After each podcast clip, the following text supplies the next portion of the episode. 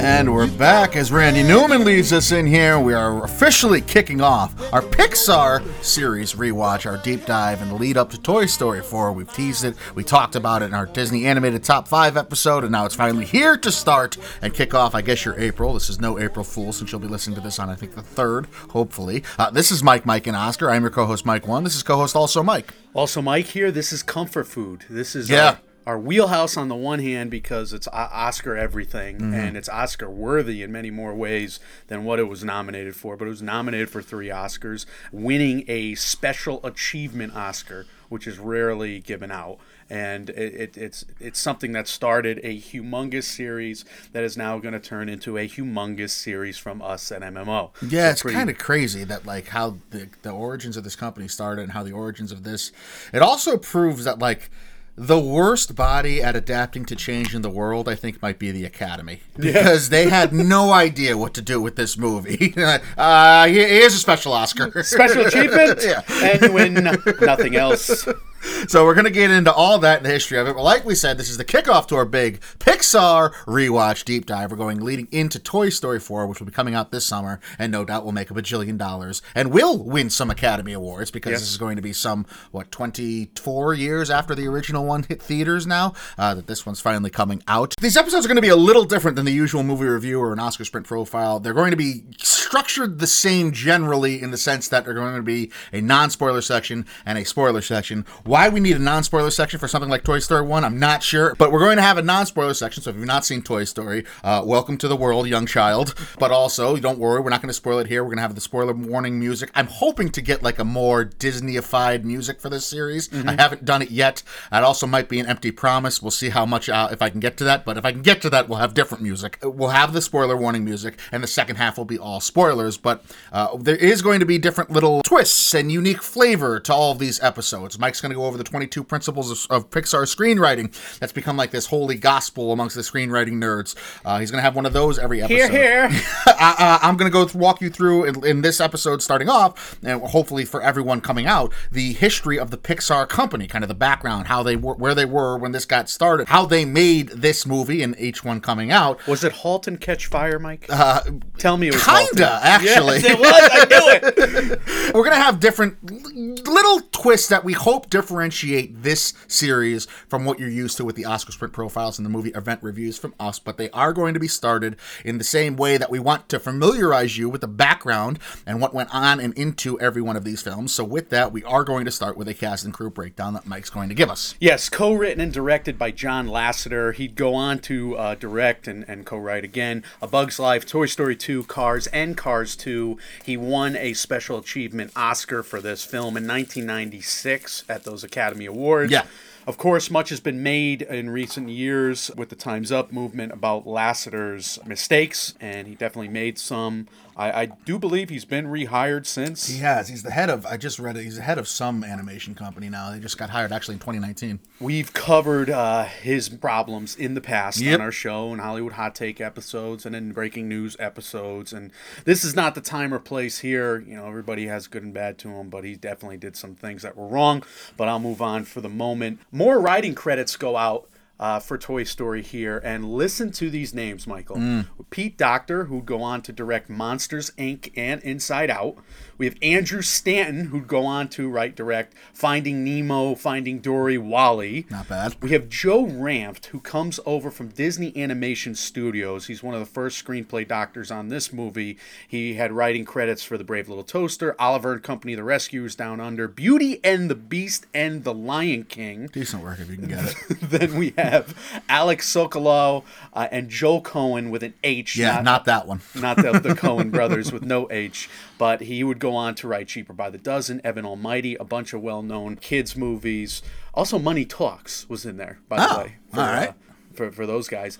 But the biggest name, of course, is Joss Whedon. Why do I have no memory of this? Me neither. Right? I learned this going through this cast and crew. Joss Whedon had a draft of Toy Story, and he'd go on to, of course, create, write, and direct Buffy the Vampire Slayer, Firefly, Serenity, The Avengers 1 and 2 subtitle Ultron, and, of course, The Cabin in the Woods. So a guy that would just become one of the pillars in cinematic universe building gets his start with Pixar. Yeah, I got a little more about him and where he was in his career coming up in the specs, too. I don't know how he got his claws into Disney and vice versa, but... He does have claws. They have a penchant. Well, yeah, that. He is part Raven, and also Disney has a penchant for spotting talent, I think. Yeah, absolutely.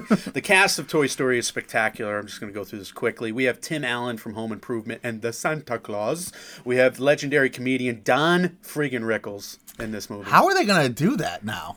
I was thinking about that. Yeah, do you think he... I don't know if... I have nothing... I didn't read anything about if he got his voice part in for Toy Story 4, because these do take years to develop, but... I don't know. Maybe they'll have it like Chef. Hello there, children. I don't know. I just hope he's involved somehow. Yeah, me too.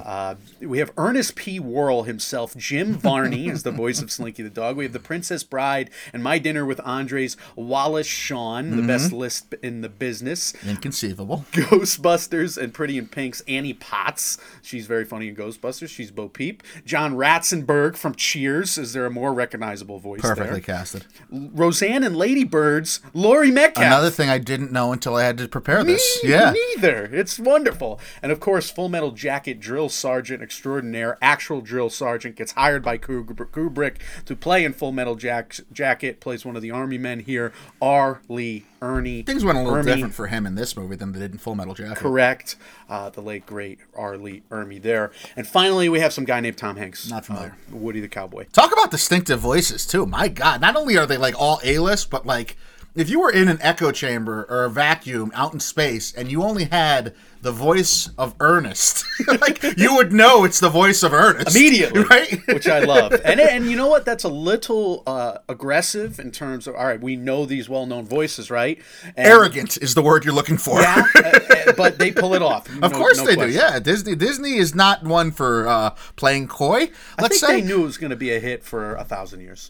Disney certainly may have had that confidence. I don't even know that the actual industry of Pixar did, but let's talk about that right now. Let's talk about the history of Pixar, how they got to this point. So production officially got underway on the creation of Toy Story in January of 1993. It was released for the holiday season in November of 1995, but getting to the point of producing this in 93 is a bit of a roller coaster. Pixar originated basically as a computer company who did graphics works as an ancillary project. Was it out of a garage? It was out of what has to be a fake technology school in New York, the NYIT, the New York Institute of Technology. The early days of Pixar up to and through their having gone from an idea generated at NYIT, New York Institute of Technology. Which is a garage. Yeah, to becoming an arm of Lucasfilms is assorted when people came and left the group, as it had the ultimate goal of figuring out how to make the world's first ever film comprised entirely of computer graphics. That was kind of the idea, even in the late 70s when this whole...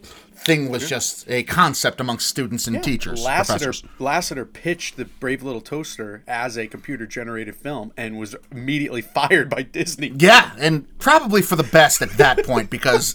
a computer-animated Brave Little Toaster film in the 80s would have been a disaster. That's a big hallmark about Pixar, too, is that they literally... They were formed, and they were all, like, 42 people looking at each other like... What the hell are we doing? They had to make the tech along the way, which is kind of fascinating. Yes. On their way, and still we're talking about when they were in part of the Lucasfilm Enterprises, on their way they ended up working on, and with a litany of projects and personalities all the way from Star Trek to The Wrath of Khan to the Chuck E. Cheese Company. The New Wave Graphics Company would remain a part of Lucasfilm until George Lucas himself had to sell various assets after and as part of being taken for a ride in his infamous 1983 divorce. So, thus, Pixar, what they were kind of at the time, just the graphics arm of Lucasfilm and LucasArts. They were purchased by Steve Jobs for what at the time might have seemed like a steep price of $10 million because they weren't really anything yet. They were just involved with a couple projects and had some high-level brands on the level with them. And this is after Jobs is fired from Apple and he's in this transition period. Nice to have $10 million laying around that you can disposably throw at something in 1986. But yeah, so Jobs purchases it $10 million in 1986 and the company would remain a hardware focused company that happened to do great graphics work on the side, and it struggled. It was a money loser for Jobs year after year, and there were reports that he was even considering selling the brand off, even to main competitor Microsoft. That could have been a totally different history. Wow. So dire were the times that the decision was made to change course completely, as Jobs would sell off the hardware side of the Pixar business completely and turn the brand solely into a computer graphics animation department on the back of what employee John Lasseter had been able to do with the technology for establishing established brands in the commercial world. Now, two things went into this decision. One, the animation department that Lasseter ran was really one of the only profitable arms of the Pixar group for Jobs at that point.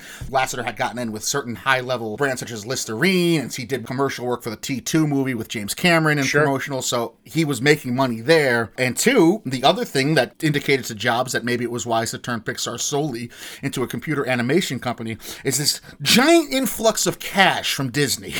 It was around the same time in 1991, Disney reached an agreement on a three-picture deal with Pixar to the tune of $26 million total, which sounds great until you realize it wouldn't be until 2 years later that work would even start on Toy Story. And even during development, it was so touch and go that Jobs himself at one point would have to step in to keep Pixar alive as Disney halted everything until they were met with a version of Woody, the protagonist, that was more palatable to their brand. So Disney's changing their way of doing things. Tim Burton was one of the very first auteurs that they were willing to that was the first time. The first time they allowed a movie to be made outside of their house at Disney, and they wanted Lasseter back for a long while, and they finally lured him back after the precedent was set with Tim Burton. So it was fascinating to read about the fact that Disney, and they have tyrants in charge of their workplace. Yeah, don't be fooled by the mouse ears. Yeah, and they self-proclaimed tyrants, and they basically had to change their way of doing things.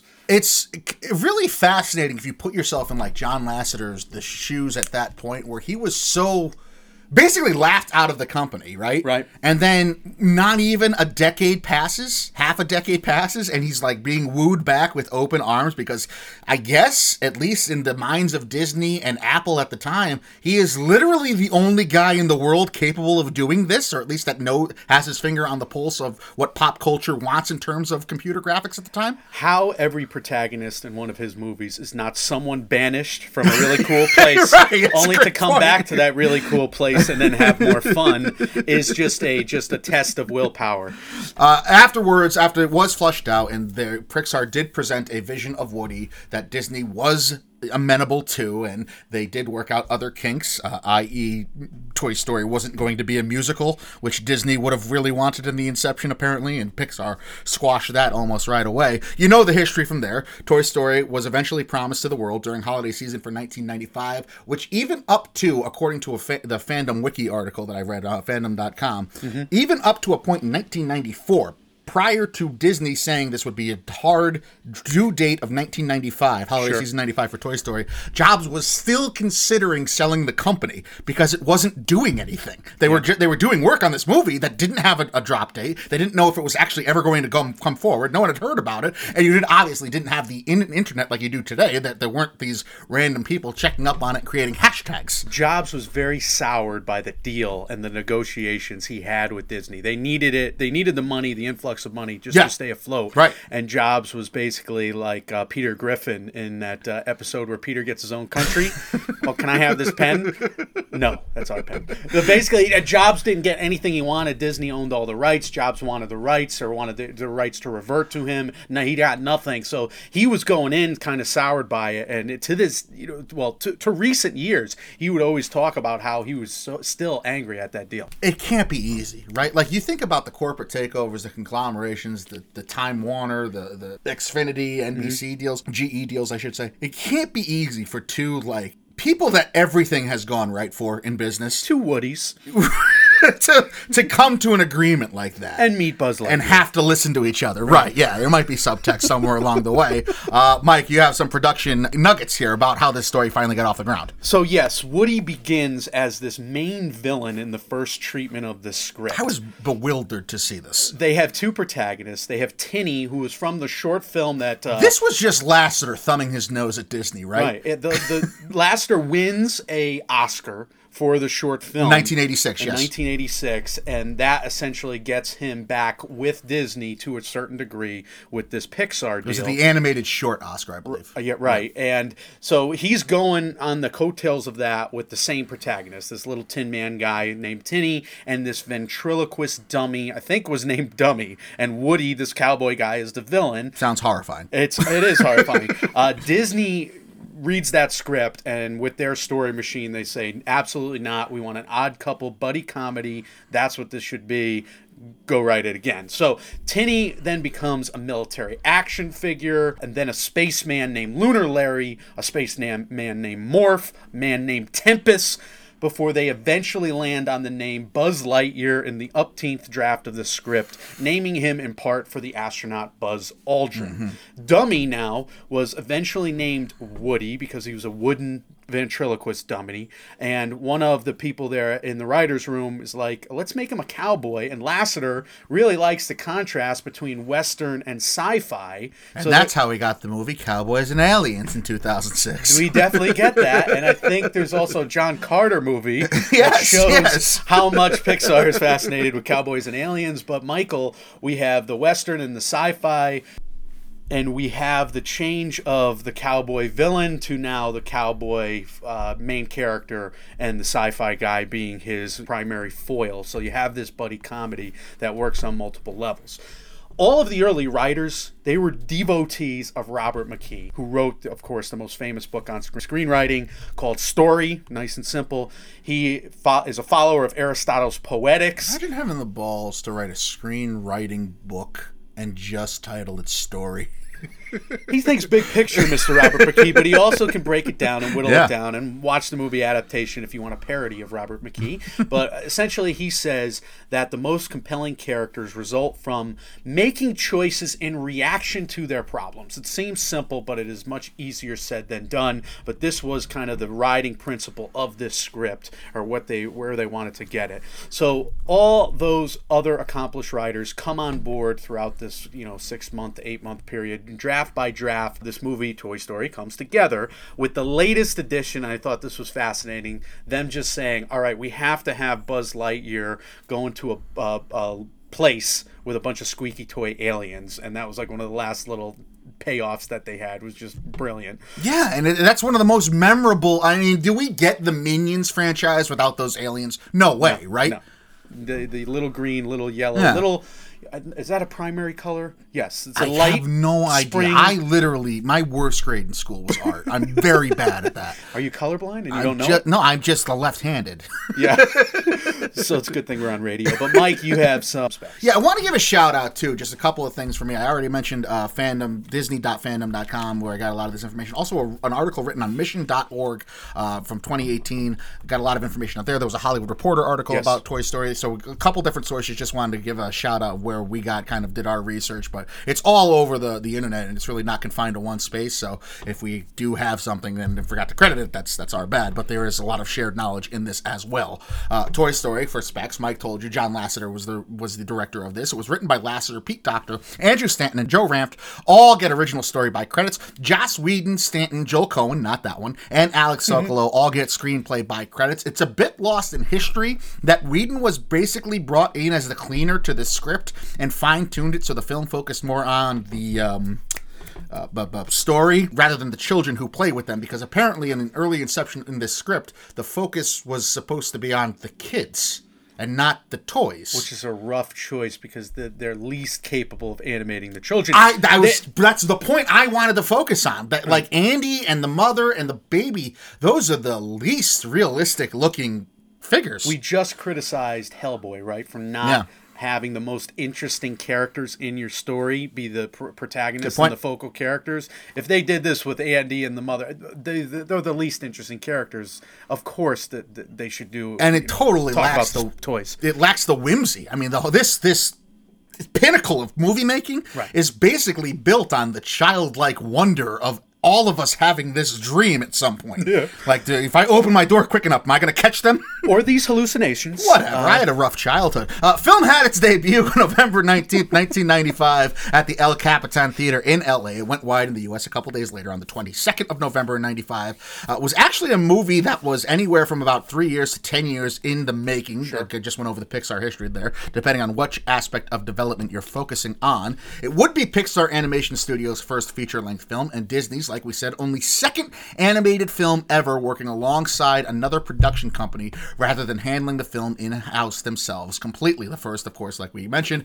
being Tim Burton's The Nightmare Before Christmas back in 1991, which, as director, John Lasseter was quoted as saying during the Toy Story 20th anniversary panel, was more responsible for Toy Story getting off the ground than people realized. Lasseter's quote there, quote, "Because of Nightmare Before Christmas, Toy Story happens." Randy Newman obviously does the music, historically relevant, and we know. Yooby dooby. Thank you. All right.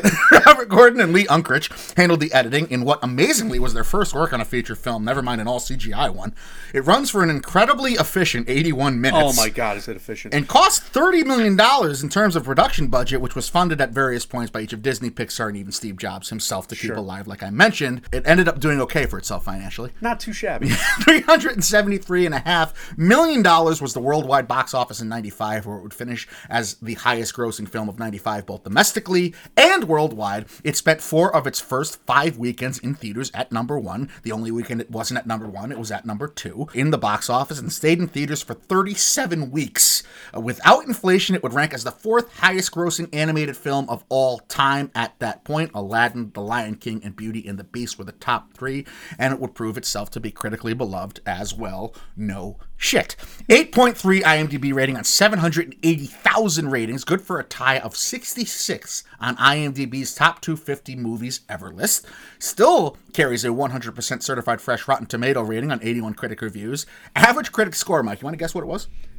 Oh God, it's going to be in the 9-somethings. It's 8.99 out of 10. Damn. Right? I think that might, I know we say this often a lot when we're reviewing these great movies, that might be the highest average score for a film, right? I can't remember thinking of something in the 9s like that. Yeah, that's... Well, Apollo 11 was pretty high. That's a documentary. I mean, for just a feature-length film. Yeah. This was a huge deal, though. Absolutely. 92% audience score and over 1 million reviews there. I think it's over 1.1 million, actually. A lot of people getting to the internet to rate how they feel about this movie. All of this led to the films being nominated for 3 Oscars. Best Score, which they actually had 2 Best Score categories back then. Best Score, Musical or Comedy. Best Original Song for You Gotta Find Me. Original Screenplay, which it lost to the usual suspects, so I'm not that upset about it. But a special Oscar was given to John Lasseter, like we said, for the development and inspired application of techniques that have made possible the first feature-length computer animated film. Some incredible specs. The plot premise reads, Mike, a cowboy doll, a cowboy doll is profoundly threatened and jealous when a new spaceman figure supplants him as top toy in a boy's room. That sounds kind of intense for a little kid movie in many ways. That's, I know we're going to get into the highlights and stuff we like, but that's kind of one of the biggest takeaways for me is that how many adult themes were buried into this like hard children's movie. Yeah, there's resentment, there's jealousy, and then of course they're at the edge of a knife the whole movie. Exactly. It's just amazing. Mike, what were your expectations for the rewatch? Can you harken back to your expectations as a kid? I remember this movie being a huge deal, like I mentioned. It was what everybody was talking about when I was 11 years old. We got a computer-generated film. Yeah, it was a big deal. It was a huge deal. As far as when I was a kid, we'll start there. I don't remember seeing this. I know I'd seen it a billion times. I don't remember seeing it any one specific time, but like watching this now in 2019, there were certain lines that I would hear on the screen, and it was like a Vietnam flashback for me. Like I would just remember a time and place where I was. Now I'm older than you, so you were 8 years old. Yes. 7 years old. Yeah, 95. Yeah, 8 years old. That's there. So, but I remember like I am Buzz Lightyear, Space Commander, like those types of things. I had toys that said those lines, and I remember playing with those, and it was just the video recording from there. So, as far as expectations now in 2019, I was expecting this movie to be like 2 hours. I didn't expect an 81-minute movie. 80-minute, just snap of the fingers. And it's not even 81. If you go from opening scene to first credit roll, 76 minutes, 77 minutes, right on that line. So makes sense that they're not going to go over long for their first computer-generated picture. Sure. But. Makes a lot of sense. But also, like, thinking about it as a kid, this movie made such a big mark on me. Right. It must have been an epic. Because I remember like watching Titanic, you know, and that's a 3-hour movie. I remember watching that when I was 11 or 12 years old. And it's like, this one had to have been just as long. No, not at all. What about you? What do you remember from it? So I haven't rewatched any of the Toy Stories in a few years, maybe since Toy Story 3 came out. I can't rewatch Toy Story 3. It's intense. It's super intense. We'll get there. But I wasn't ready to be as comforted by the music, by the story, as I was here. It really put me at ease. Yeah. And this, like I said at the beginning of the show, this was comfort food. It was good for the soul. And as a screenwriter, I'm going to get into a lot of things that I just loved and I can't, you know, learn from enough. And I think everybody as a writer, as a storyteller, can just learn so much from this movie. It is as tight a script as you're ever going to see. And I think we're going to get into the non-spoiler review here. We'll go a little bit faster than normal. Yeah. And stay tuned for the rules of storytelling in the spoilers. But Mike, production values, I guess, cite the sound. I want to talk about the animation a little bit. Now, this is the Pioneer, of course. Yeah. Did you think it looked awkward to you? Everything's a little shiny. Or are we dealing with toys that are supposed to be shiny and they set the world to their capabilities? So I did a lot of research prior to watching the film. Yeah. I did research to get my notes together and the Pixar stuff and all that. And there was a quote from somebody. I don't remember. I don't think it was Lasseter, but somebody that worked on this that said that they were not happy with how it looked. They said it's their worst animated film ever. Obviously, it's their first one, but They said there were some things that just looked so bizarre and awkward to them, and because the story was so strong, it didn't matter. It ended up not mattering because they wanted to focus on the story first and foremost. So I went in having read that first, so I was expecting to see some glaring instances. No, not at all. None of that. I saw maybe 2 frames that I was like, oh, that looks a little weird. That's it. Right. I still think it holds up great. Absolutely. I mean, the humans are the least well-drawn of the group, or well-realized, I would say. But even the baby is funny. And, you know, they have the same cartoony look to them. So it's not like... It's not like we're going for realism there. You know, it could be more modern art to these humans. So I thought that was okay. But Mike, I did want to say that when Andy is playing with these toys, is it just me or do the characters move around like the characters in Hereditary? Oh God. Yeah. I didn't notice that. Harken you back to another little mini series. It doesn't have a treehouse. But that's right at the beginning of the movie, and it really just sets the tone for the type of fun that we're going to have. Yeah. The kids playing with those toys, and it looks great. And they're just the sets within the set. We have his room, but we have the little bank. We have all those things, and then the way he plays with those toys. What a great opening! And I would agree with you. I think the animation really holds up. And I'm going to talk about the design later on of these sets, these settings. Excuse me, because they're not sets, but they are inside the computer. But the design here is special. To make a gas station so scary, to make a pizza place so spectacular, to make a kid's room like the height of horror movie for children. Yeah. I think it's pretty incredible. I cannot disagree with anything. This was a special, and this was one of those movies you knew was special when you first saw it. Right. Yeah. And rewatching it, I mean, I rewatched it 3 times because 80 minutes. Yeah. Last 2 days, and it's just been bing, bang, boom, put it on again, nice and easy. Take that, Avengers Endgame. Right. And you know, just the Randy Newman songs are just comforting, and you realize I didn't realize that he had a duet in that movie. In my brain, it's only Randy Newman. But then there's another guy going, yeah, you got a friend in me. That was also Randy Newman. So it was great. Yeah, the music, of course, is wonderful. Randy Newman. It's so funny, you see this the first time when you're a kid, and you're like, that's a catchy tune, and it stays with you. And then you get to an adult, and you learn about Randy Newman, how he was just everywhere in the 80s and 90s, and it's become like a parody unto himself. He didn't leave the piano. Yeah. I don't know. That's just something funny to me. Got another little ditty. Turn on the recorder. Performances, Mike. Who were you most, who brought you back to a child most in this movie? Well, Tim Allen, I think, gives the best performance, in my opinion, pound for pound, because it might be manipulated by how they animated his face. So I loved all of the little expressions. He's also got a lot to play. He's doing the shtick with the drink and the tea. He's doing all of the shtick with the his early part, the part of his character there where he's under kind of a bit of a delusion. And he was shticky in 1995, right? This was the meat of the Home Improvement. I think it might have even been before Home Improvement started. And he's got a lot of punchlines too. Tom Hanks has probably got the most difficult role. I forgot how much Tom Hanks is just straight out yelling in this movie. for like an hour. How do you not come across as a total jerk? Yeah. How do you stay likable and just yell? It's been a joke for a long time, but he really should run for president. Yeah. He would win 70% of the vote. And the way that character was written, they always struggled with making Woody likable. It's a total yin and yang, too. Like when Woody is likable, Buzz is being kind of a delusional ass, and vice versa. Yeah. And the themes throughout this wowed me, and the fact that they were all fully encapsulated in 80 minutes blows me away. And you mentioned the supporting cast, just so distinctive sounding. Yes. And their performances are ingenious. And Don Rickles, for as much villainy as he acquires throughout the story, he also, drops all the jokes. So it's so smart that they give you two sides of that character. Like, he's a jerk on the one hand, but he also is cracking wise every other chance he gets.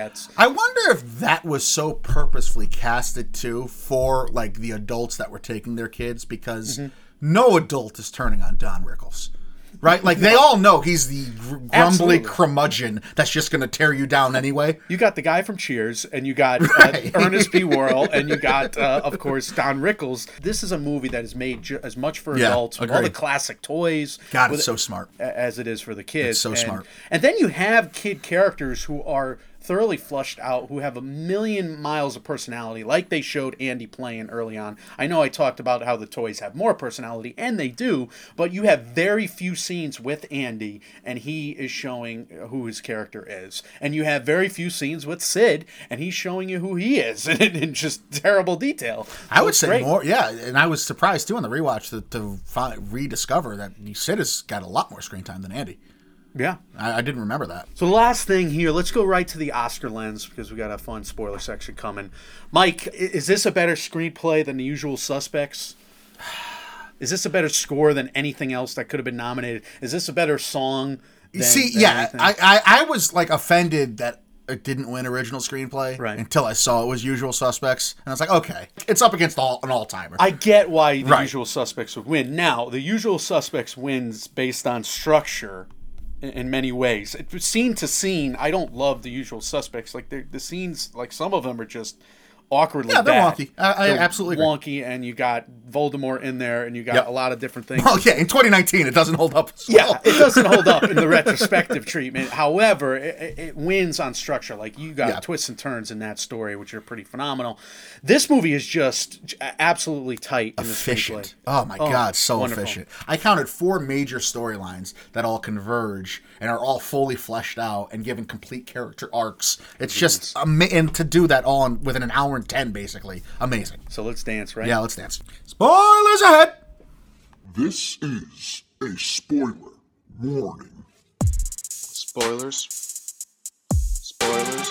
Spoilers. Spoilers. Spoilers. Spoilers. All right, the spoiler section for our big Pixar rewatch, episode 1, Toy Story 1. We figured no better time and place to kind of start this and leading into Toy Story 4. So this is the first episode of the MMO Pixar Deep Dive rewatch, covering Toy Story from Mike, and Oscar from 1995. Mm-hmm. We're going to, like we said, and we teased in the non-spoiler section, we're going over the 22 rules of storytelling. Very famous screenwriting, a list of rules, and basically a bit of a gospel, a paradigm, if you will, for the screenwriters. And the nerds that went through all those movie classes while I was stupidly wasting away in law school. No, you were working on things that could actually make you money, so you did okay. So Mike wanted to concentrate on rule number 1, since this is the first episode. So rule number 1, you admire a character for trying more than their successes. Michael. A little clunky, but I think it's very deliberate in its usage there.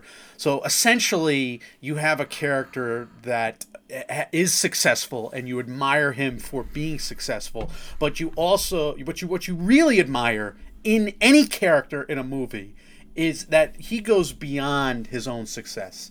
So this character of Woody cares about all these other toys in his room. Now, he can just be a tyrant, but he's not.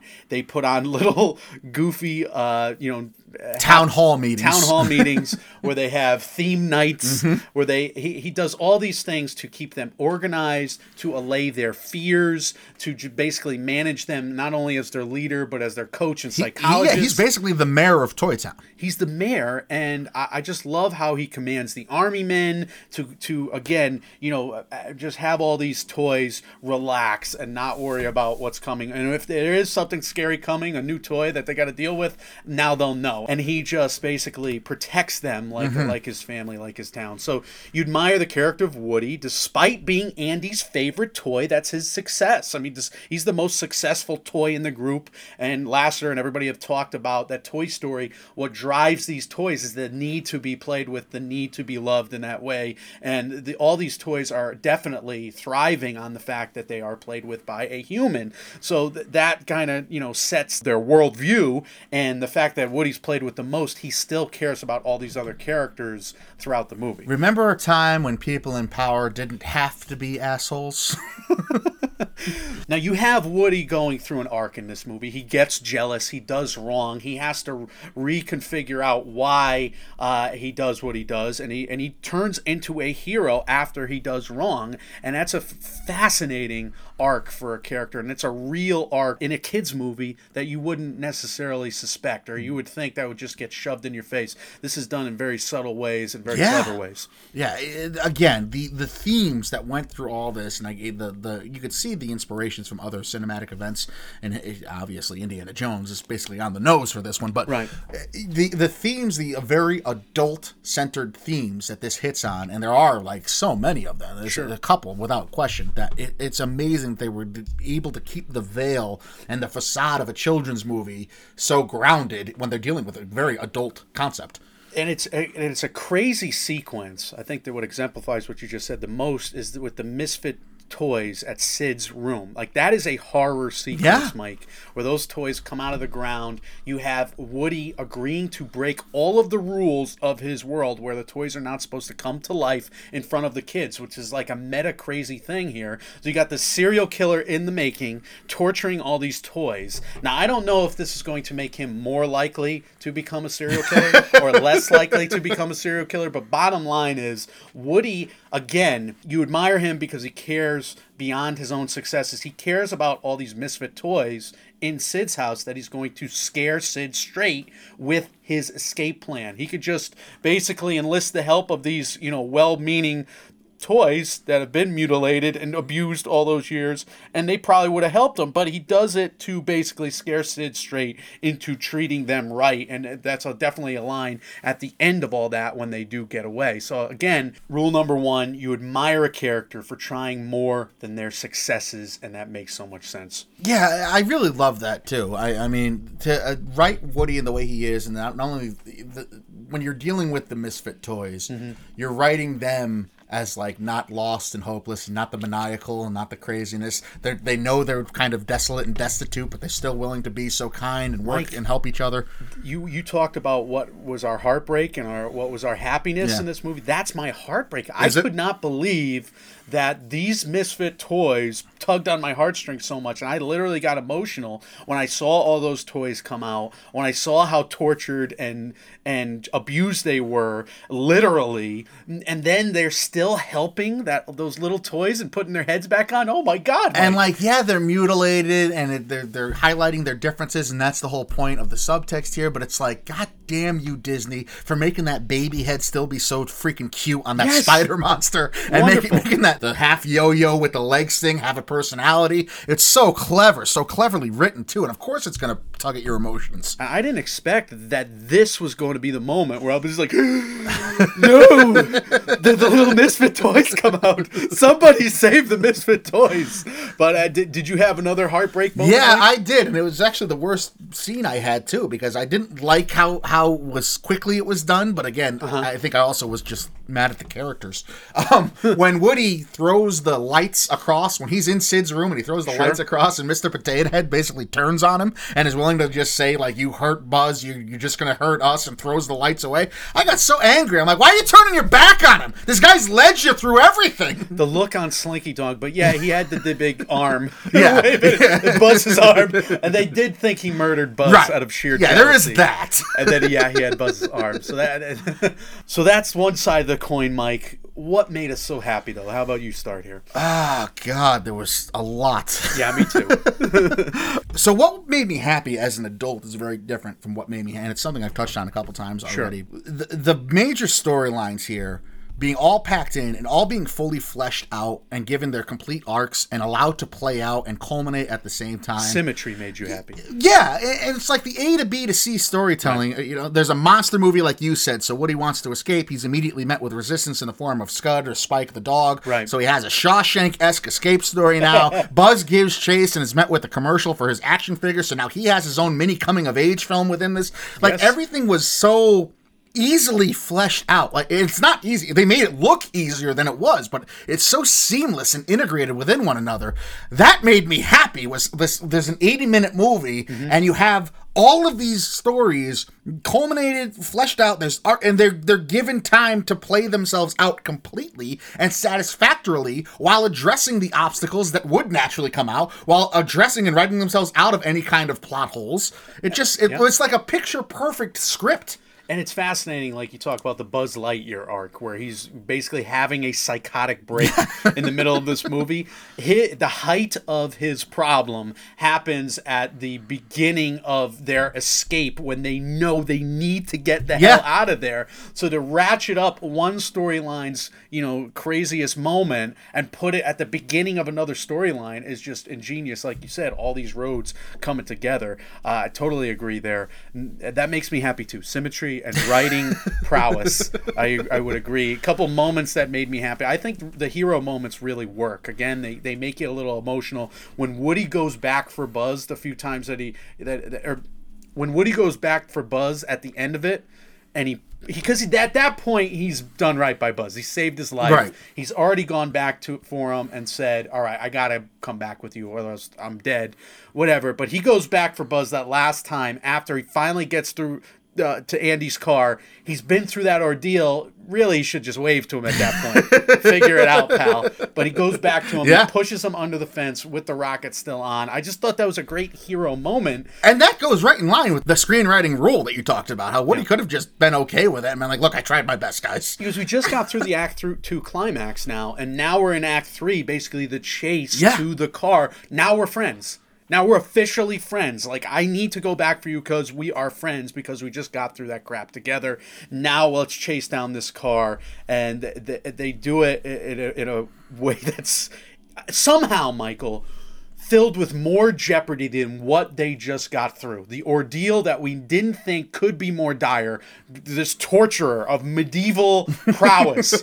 This little kid Sid, who's a nightmare beyond nightmares. Yeah. This early serial killer who's going to blow them up with a rocket. And now we have this car chase, or this truck chase, that is that much scarier, because they could blow up in midair. They could get run over by the car. They're being chased by that dog, which is terrifying in its own right. Isn't it amazing how many action adventure scenes were fit into this story about toys coming to life, right? Like, it's actually a harrowing event, a chase scene that breaks out. They have to survive from a dog attack. They have to survive from this horror monster personified and Sid type antagonist they're dealing with. Yeah. And I love how Buzz is the strong, he's the muscle guy, and Woody won't fight the dog. Woody just gets his foot grabbed by the dog, but Buzz takes the dog's eyelids and puts it right back in its face. I'm fighting this dog. And that's him basically joining his two personas. Like, he thought he was the spaceman the whole movie, and now he knows he's a toy, but bottom line is, I'm a badass toy. Well, the culmination of that is when he fully accepts that he's falling with style at the end of it. The best payoff, right? That was my next moment here. What could make me happier than that payoff to basically an entire movie's worth of their friendship? And he uses a line early on that when they were at their peak rivalry, and basically he uses it to tip us off in one little catchphrase about what he's doing. And it's totally preposterous. Let's put it that way. It's probably my worst scene at the same time, because it is physically impossible. No. Absolutely. No. I don't know a lot about physics. He rips the tape off. He's fine. I don't know a lot about physics, but after he jumps in the air and he just falls straight down before, probably can't do that. And actually hang glide. Hard disagree. But I'm okay with it because of that line. You explain away the obvious objection that we've always talked about with MCU movies. As long as you joke it away, as long as you got a clever payoff there. Younger me, the 20 times I've seen this before this moment, I don't have a problem with it. Now I'm an Oscar, curmudgeon? Yeah, I'm a curmudgeon. So I'm a little different now. Anything else for you that made you so happy? I just remember the childlike wonder of the whole concept of this, and watching this just brought me right back to it and brought goosebumps on my arms of I had some of those toys. We all did, right? The Mr. Potato Head, the little tykes, that the microphone attached to the little speaker there that you sing into when you're a little kid. I had the Little Green Army Men. I remember playing with those for hours at my grandparents' house. Definitely. Growing up. The fact that you took all these real toys, I think they obviously created some for the movies to sell, but they took real existing toys that all of us played with growing up and gave them not only characterization, but characterization that we all might have related to them anyway. Of course, the Army Men are going to be Emery and very serious and go on these recon missions and all this. It was so clever and it was so childlike. I don't understand how they got that wrapped up and just hitting the nail on the head so perfectly of bringing what we all fantasized about as kids to the screen. Yeah, it's such a payoff from our own expectations going into the movie and from our own childhoods, which is incredible. That's archetypal storytelling in many ways, because you're basically taking all these shared experiences and playing them out to the point where your collective hive brain and your imagination gets satisfied. Mm-hmm. We get what we never knew we always wanted, which is hopefully what you get from this podcast, but most of all, it's hopefully what you get from the movies. So that's why we love this so much. To finish our happy moments, though, Mike, I want to talk about the epilogue. Yeah.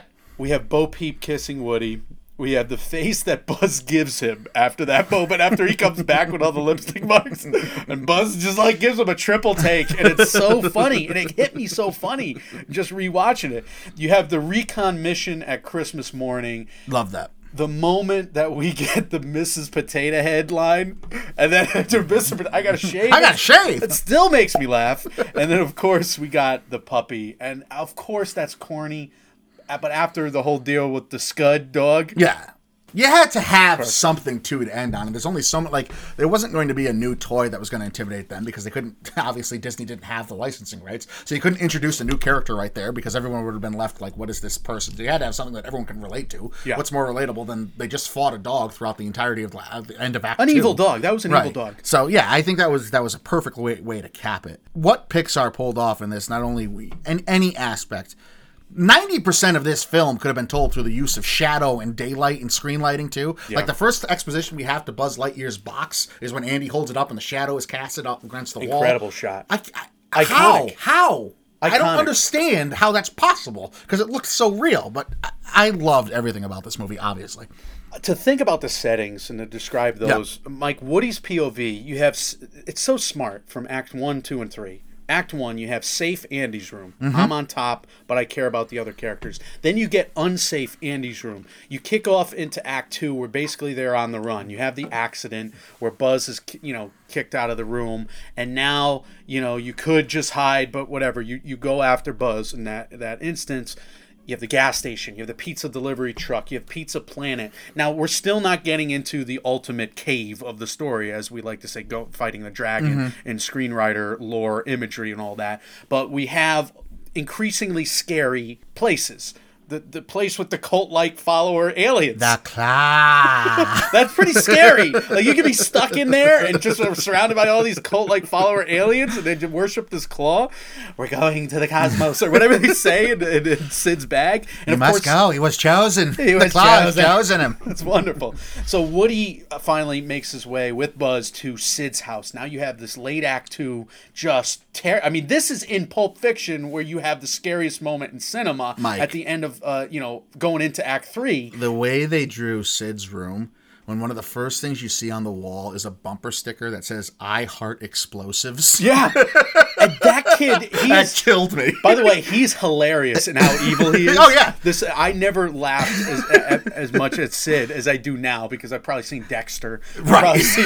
I've listened to the last podcast on the left, so now Sid is hysterical in his evilness. I don't believe that man has ever gone to medical school. But yeah, you have them going through the ordeal with Sid, and it's just terrifying. And that's Act 2, friendship complete, and now Act 3. Now they're friends. Now they can team up. Now the adventure begins. Yeah, the getaway. Yeah, and they're with a rocket strapped to Buzz's back. It's a super scary chase. I mean, in terms of the momentum of that finale, they're on the road. They're facing eternal damnation. It's a fate worse than death. Yeah. We've always talked about screenwriting dilemmas. Mm-hmm. They have to basically face a fate worse than death. There will be alone in the middle of the street without any chance of survival, and here they are. It's just a great job putting those heroes in jeopardy, and they put on a clinic in terms of screenwriting. Lest we forget, too, that all of this, the Pixar animation stuff aside, the story writing and how there was a concerted effort to put story first, even above technology, which is what they are known for. Right. This is relative unknowns at this point for screenwriting. Definitely. They've done, Pixar won their Oscar for the animated short. That was a lot of Lasseter's work in '86, but Joss Whedon had TV and the Buffy movie. Yeah, he had Parenthood he had nothing really on his resume before, this film. And yeah, absolutely. The only guy that really had stuff was Ranft with the other Disney films. And he was an early screenplay doctor that helped them. But it was fascinating to see all of them read Robert McKee's story that was big, that came out, that book came out at that time. And then they said, all right, we worship this screenwriting principle. Smart. We're going to follow that to the nth degree. And then you had, of course, the story machine that was Disney. It's just really a perfect storm of creativity and ingeniousness. Obviously, they couldn't waste any shots either. So they knew they needed economy because you can't have deleted scenes really in a film like this because it's so costly. And taking the meta view, like the story of Pixar and of the screenwriting of this movie is so inspirational in and of itself because if it wasn't true, it would be too hokey for a movie. Because this is a company that was basically on its last ends. And Disney could have pulled the plug. Right, exactly. And had Disney pulled the plug, that would have been it because Jobs would have sold the company like he was looking to do anyway. So these guys would have kind of been men without country, and they just kept pushing forward and kept pushing the rock up the hill. Definitely. And they finally found paradise. And it unbelievable story both within the movie and on the outset in the meta universe. So where does it fit in the Pixar universe? Essentially, of course, it kind of sets the tone. Could we have a better opening?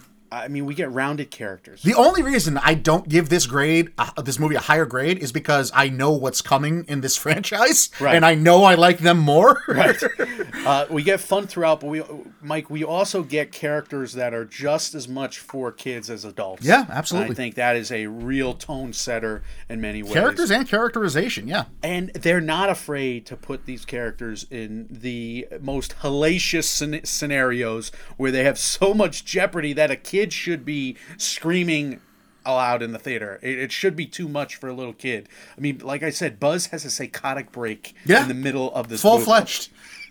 Hilarious. Absolutely hilarious. And this, they somehow make it funny, but it's also like, oh my God, that's kind of disturbing. Yeah!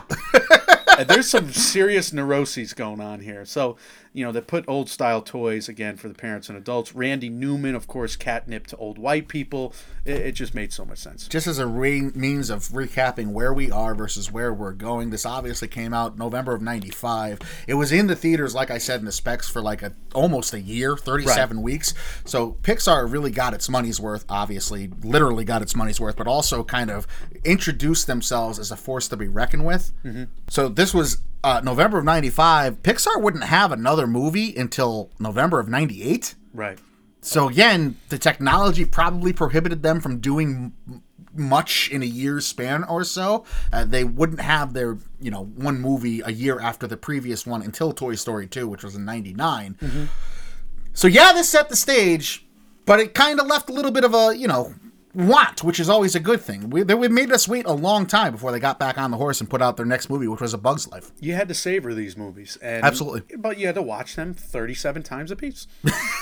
That's why we loved them so much. And I had younger brothers, and we would just watch them like crazy. So next up for us, we're not going to necessarily go in chronological order. And if you listen to our Disney animated top 5 episode, we explained that anyway. We kind of wanted to highlight the franchises that Pixar did first and foremost before going back through and getting the random ones, such as A Bug's Life, such as Brave, etc., etc. So what we're going to do next, in terms of our next episode 2 for the Pixar rewatch, is we're going to cover the monster movies. So Monsters, Inc., Monsters, U. If you go back and look through the annals of Pixar, Monsters, Inc. came out relatively early. It was only the 4th Pixar movie released, but it did happen. This one came out in 95, Toy Story 1. Monsters, Inc. wasn't until 2001. So 6 years for them to do 4 films. Very unlike what we get these days with the cinematic universes where Marvel. And it's also important to note that this is kind of like the first seeds of a cinematic universe being introduced. And very cool. We're going to touch on that as we get along too. Talk about branding, by the way. Disney's not bad at that. So that's where we are headed next with this series. We hope that you got your money's worth out of the first part of this. We're going to be covering every Pixar movie, all 20 films. Is it 21? 20 films. 21 is Toy Story 4. Correct. 20 films up until Toy Story 4's release in June of this year. So we're only about 3 months away from that, but also we have other stuff in the pipeline. Obviously, we have more MMO interviews coming to you. We have other franchise deep dives that are going to be kicked off at some point in the near future. Somewhat simultaneously. And then we're going to keep covering new movies like Pet Sematary, like Hellboy, that we've done retrospectives on their originals. They're being remade now. Bottom line is, you know, we're year-round movie pod. We got a weekly variety show, and now we have another seasonal rewatch. How do you like that wordplay? I like that a lot. We have a seasonal rewatch like we did last year with the MCU, like we did the last fall with the Halloween franchise, last summer with Mission Impossibles. Yeah. Mike, we do one per season, kind of like how the MCU does a movie per season, unlike how Pixar does a movie every 4 years.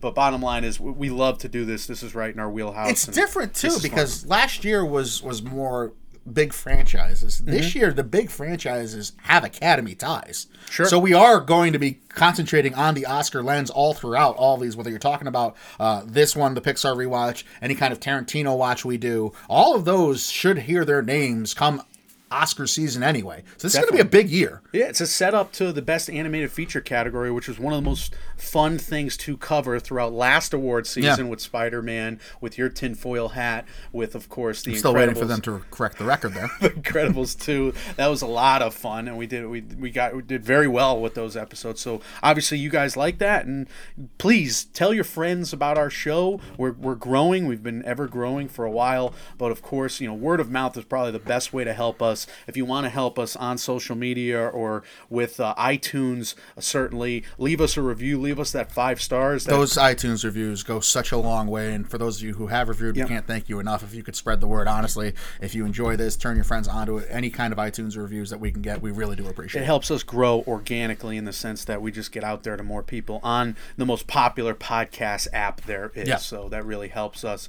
But bottom line, thank you. Thank you for all the growth. Thank you for all the interaction, the audience interaction that we feature on our Monday shows. We're having a blast, and this was necessary, Mike, because we needed a great movie after a couple of lousy movies in the last few weeks. We had a couple of retrospectives that we thought would have been better. Yeah. Well, hopefully the remakes will be. The remakes. That's why we went into them. But yeah, great. If you guys can reach out to us and any questions, comments, concerns, anything you want to hear about the Pixar universe or any other rewatches, remakes, anything we're doing towards the Oscars season coming up for 2019. Reach out to us. We were Mike and Oscar on Facebook, Mike and Oscar on Instagram, MMN Oscar on Twitter, MikeandOscar.com @gmail.com, and on Reddit. We are available everywhere you do hear podcasts: TuneIn, Stitcher, iTunes, SoundCloud, Spotify, Google Play, etc., etc.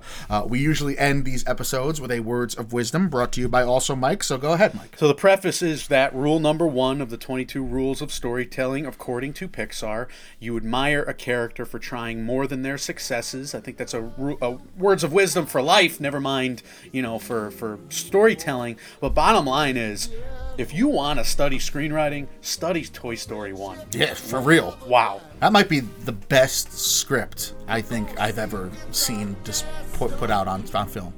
Guys, when reality sucks, watch a freaking Pixar movie. You'll cheer up. But you can also watch movies with us, and we will check you next time. See ya.